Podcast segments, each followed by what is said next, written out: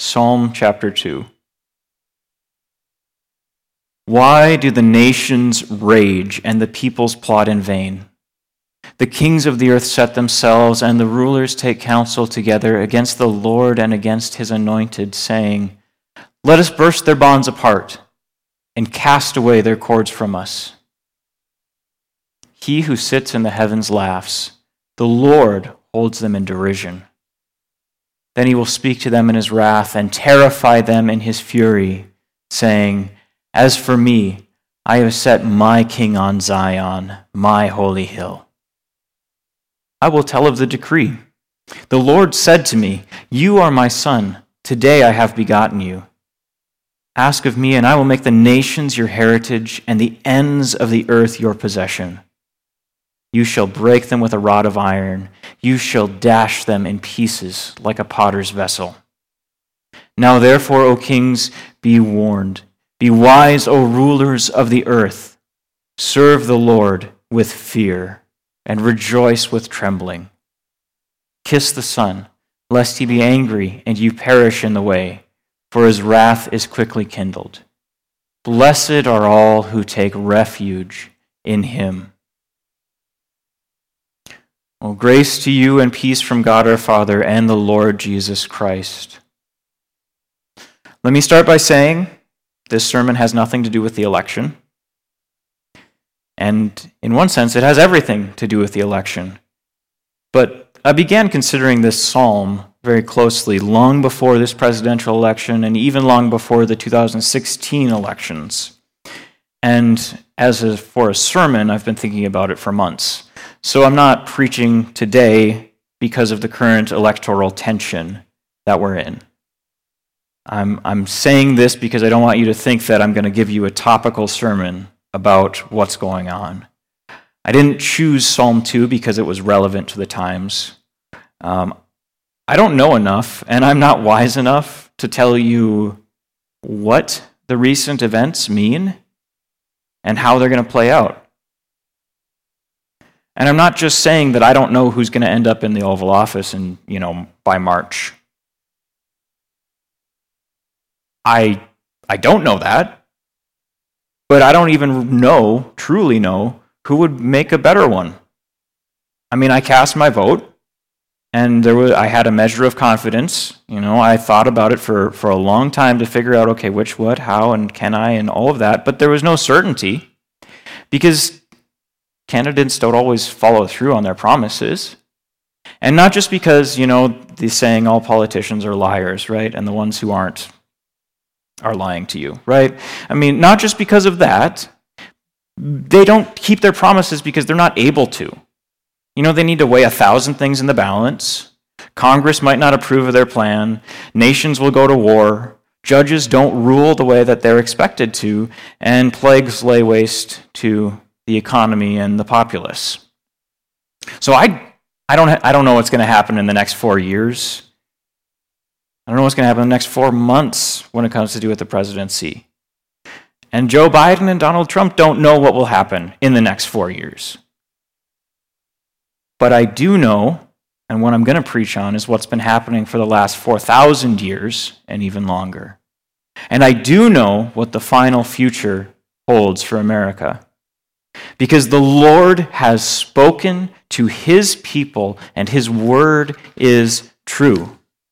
His promises don't come to us from a campaign trail, it's not a stump speech. He's not trying to entice us into making him king. His promises come from the kingly throne, and they come with all the power to keep them. So, Psalm 2 does have everything to do with this election because it has to do with everything. Here we're going to find the history of every nation and people. We're going to find out the secret motives behind all these current events. We're going to see the final end of every person in this psalm. So let's consider what this psalm says together. Psalm 2 is made up of four sections, three verses each. The psalmist, David, first records how the nations rage against God and his, his anointed. and then God's response to the nation's rebellion, the anointed remembering God's promise, and finally, the only options for the nations wrath or refuge in the anointed. So, David really has written the points of this sermon as well. The three points nations rage, God's response, anointed remembering. And even the conclusion is given to us wrath or refuge in the anointed. The nations rage. And David begins by questioning the foolishness of the nations. They plot useless things, vain things. They try to overthrow God. They think that there is a better way to live than what God has designed. But notice, first of all, who David is really speaking about here. He says, the nations, the peoples, the kings, and the rulers. Now, who, who's that group? Who does that include? And surely, kings and rulers, they're, they're the people with authority, right? We can, we can pretty well, they don't call themselves kings anymore usually, but we, we pretty well know who they are. But what about nations and peoples? Well, that's just a blanket term for everybody. That's just everyone. So, this indictment that David says, why, why do the peoples do this? He's saying, everyone's doing this. You and I, we're all doing this. The New Testament quotes this psalm more than anything else from the Old Testament. Um, Acts chapter 4, which I read as the prayer at the beginning. Uh, Peter notes how Herod and Pontius Pilate were both set against God's anointed, his Messiah, his Christ, which are both just the Hebrew and Greek words for anointed. He says, not just the Gentiles, but God's own people were against God and his Christ. And not just the ruling authorities, it was the common people who, when Pilate asked, What do you want me to do with the one who is called Christ? Was the common blue collar folks who said, Crucify him, crucify him. So it's always wrong to start your Bible reading and, and have your first question be, Oh, where am I here? You know, don't open your Bible and ask, Where am I here? Because you're, you're not in here right away. The Bible is about God, about what He's done with His people, and it does apply to us. But don't start with, oh, this is directly to me right today. But the Bible does talk about us, and it's never flattering. We are here at the beginning of Psalm 2. Along with all humankind, we're here rebelling, raging against God. And I just want you to see it's not just rulers and authorities, it's not just kings. It's everyone. Every human being rebels against God. We all rage against God. And this is how we do it let us burst their bonds apart and cast away their cords from us. We all want to throw off God's bonds and cords. And what are those? They're his commandments. They're his righteous rules. They're his way of telling us this is how you should live. This is what is good. This is the way. Walk in it. But we don't like being ruled by him. We want to go our own way. We do not think that his yoke and his burden are easy and light. Because we'd rather be the ones making the rules. We think that we would do a better job of being God than God. You know, we look up at heaven and we kind of, you know, we're, we're not actually raising our fists, but that's what we're doing. Who is he to tell me how I have to live? Who is he to tell me how I use my time, my money, lead my family? Who's he to tell me who I can and can't marry, or who I can and can't sleep with? Or who is he to tell me that I have to treat those as my neighbors and love them? who I have to welcome, how I have to live. Who does he think he is to judge me for my private thoughts in my private moments? I'm not hurting anybody, but is he going to judge me for it? Oh, fat chance, right? That's how we think. That's how we act. It might not be open rebellion, but it's certainly, ah, uh, if I feel like it. Maybe if it suits me, I'll listen to you, God. For some ridiculous and foolhardy reason, we think that we can just ignore God and get away with it. Just because everybody's doing it. All the nations, all the peoples, the kings and the rulers are all together. We've all agreed. We're not going to listen to God. If we ignore God, what's He going to do about it? If everybody ignores God, what can He do? He laughs. That's the first thing He does. He laughs.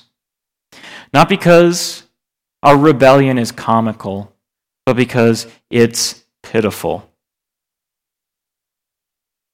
So, as we've had, I guess it's, you'd call it fall. I, I, don't know if I've experienced a fall in North Dakota for a few years, but, you know, fall. It's gotten kind of colder and warmer and whatever, and I feel like a thousand box elder bugs have invaded my home.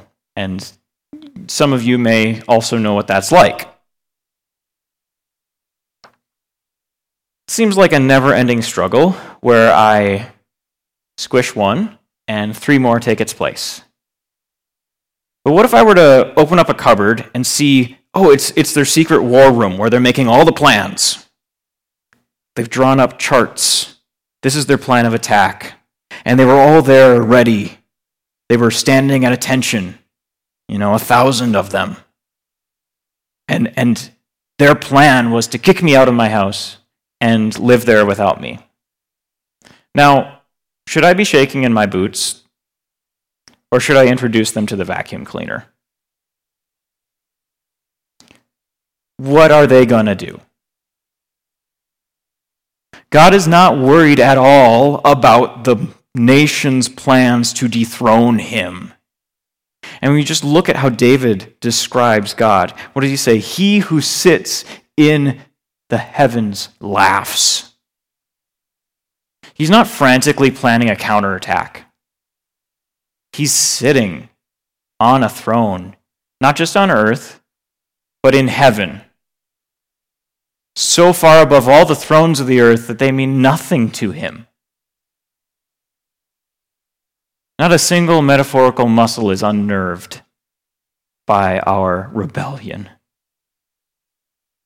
God just continues to bringing about his plan, whether we like it or not.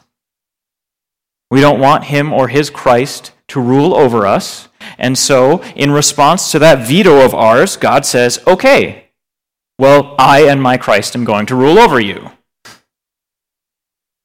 Maybe you've witnessed dinner time in a home with, with young children, and you know there's something on the plate that the child doesn't want to eat. He says something like, Well, I don't want to eat my broccoli. Now, do the parents fret and wring their hands and think, oh, I don't know what to do about this. How can I make my child eat, eat his broccoli? Oh, no. No. Says, well, you're going to eat it. That's the answer. I don't want to eat my broccoli. Well, you're gonna. There's, there's no fear in that rebellion. And we look up at heaven and say, well, you know what? We, we actually don't really want you to be God um, we've all taken a vote and decided that we'd rather be God instead. To which God says, Well, I am God and you are not.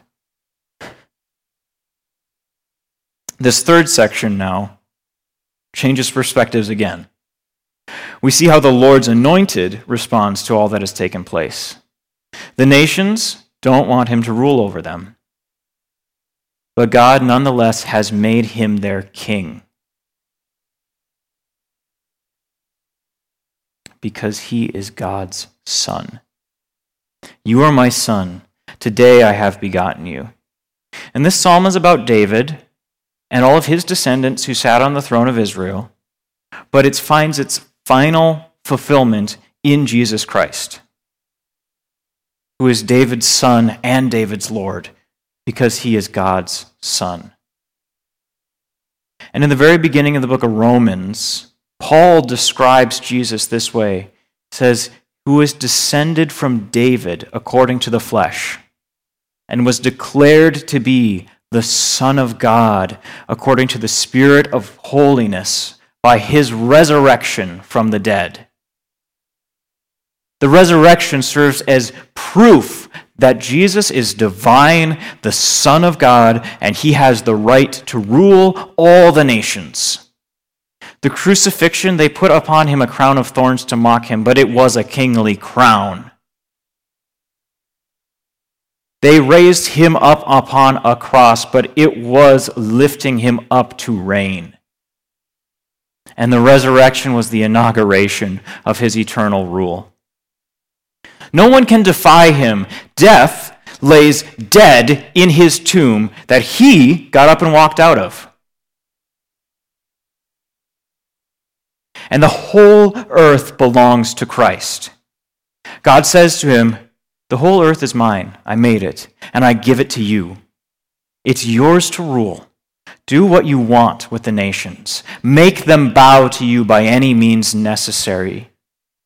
Jesus has every right to do what this psalm says break the nations with a rod of iron. The nations that are described as bits of pottery. What happens if you take like a terracotta flower pot and you just swing a sledgehammer at it? I mean, who is winning? He has that right. He's been given that by God the Father. And in fact, he will make use of that right. Look at Revelation chapter 6. Then the kings of the earth, and the great ones, and the generals, and the rich, and the powerful, and everyone, slave and free, hid themselves in the caves and among the rocks of the mountains, calling to the mountains and rocks, Fall on us and hide us from the face of him who is seated on the throne and from the wrath of the Lamb. For the great day of their wrath has come, and who can stand? We rage, God laughs, and Jesus rules.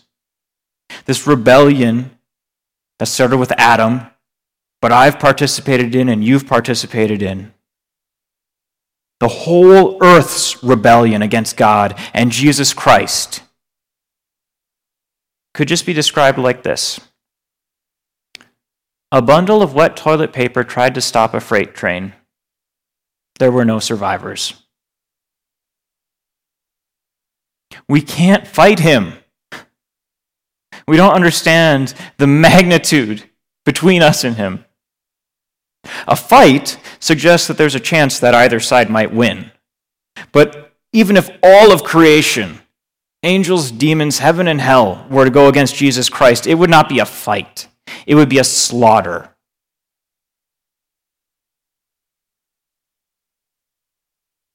But in this psalm, we see that there is a refuge.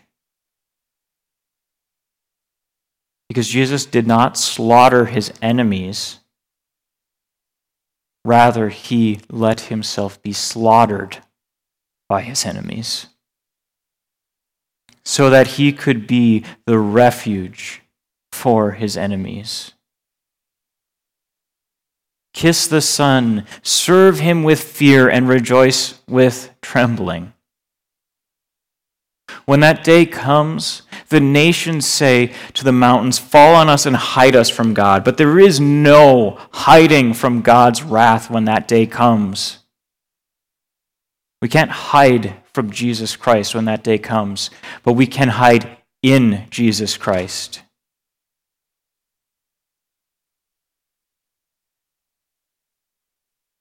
But I'm not entirely convinced we really understand what that means because a lot of times the way that we present the gospel sends the wrong message. We'll say things like just trust Jesus, accept him into your heart. Just pray this simple prayer and act as if that's the entirety of what the gospel is. As if Jesus were just a homeless man with a cardboard sign hoping for our charity as if giving him the leftover bits of our lives is really actually worship. saying to him, Jesus, you know what? You, you know what? I think you're great. I'm going to give you, um, let's see, I've got 15 minutes right now, and then after I'm done with my other things, maybe I'll have some more time. We end up believing and therefore living as if Jesus is the one who needs us. But the exceedingly good news is that Jesus does not need us. God does not need us. He doesn't need to save us. If he had chosen not to save anyone, if every member of the human race were suffering in hell right now, God would be no less holy, no less glorious, no less worthy of praise. He would still be perfectly just and even loving if he sent us all into hell. It's not his need, but ours. Jesus does hold his hands out to you right now. But he is not pleading with you because he needs you, because you're too precious for him to lose. He is pleading with you because he is too precious for you to lose. Jesus is the king of all creation. We don't make him that. He is the king of all creation. Whether you accept him or not, whether you love him or not, whether you believe in him or not, this psalm shows us that the gospel isn't meant just to make us feel better about ourselves. In fact, it's not meant at all to make us feel better about ourselves. The gospel shows us how truly amazing God is, not how great we are. Because we hated him, we wanted to be rid of him. We thought, let's just not have anything to do with him and our lives will be great. And he could have just been done with us. Instead, he died for us.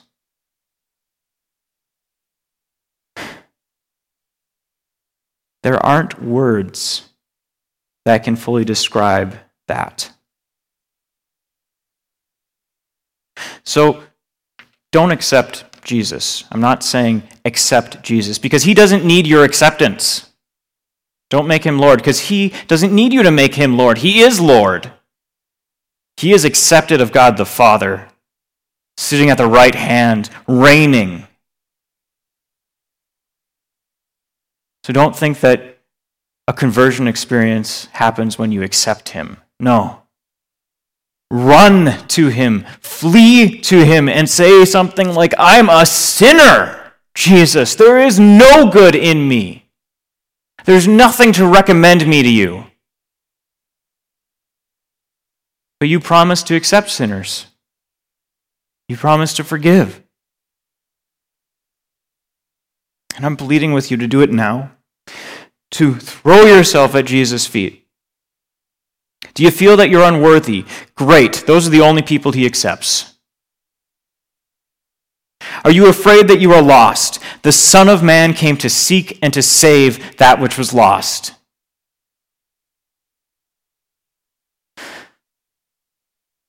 Satan will tell you a lie and say that you have you should wait till there's a better time.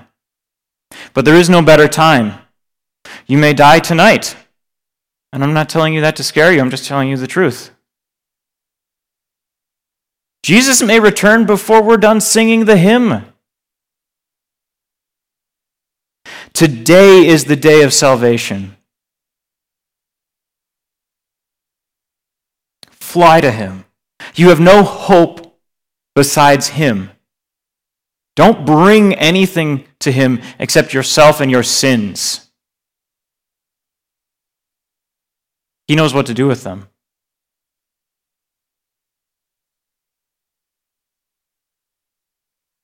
What can wash away my sin? Nothing but the blood of Jesus. He doesn't just make us better people. That's not what Christ is about. Not about taking good people and making them better. He's about making dead people alive.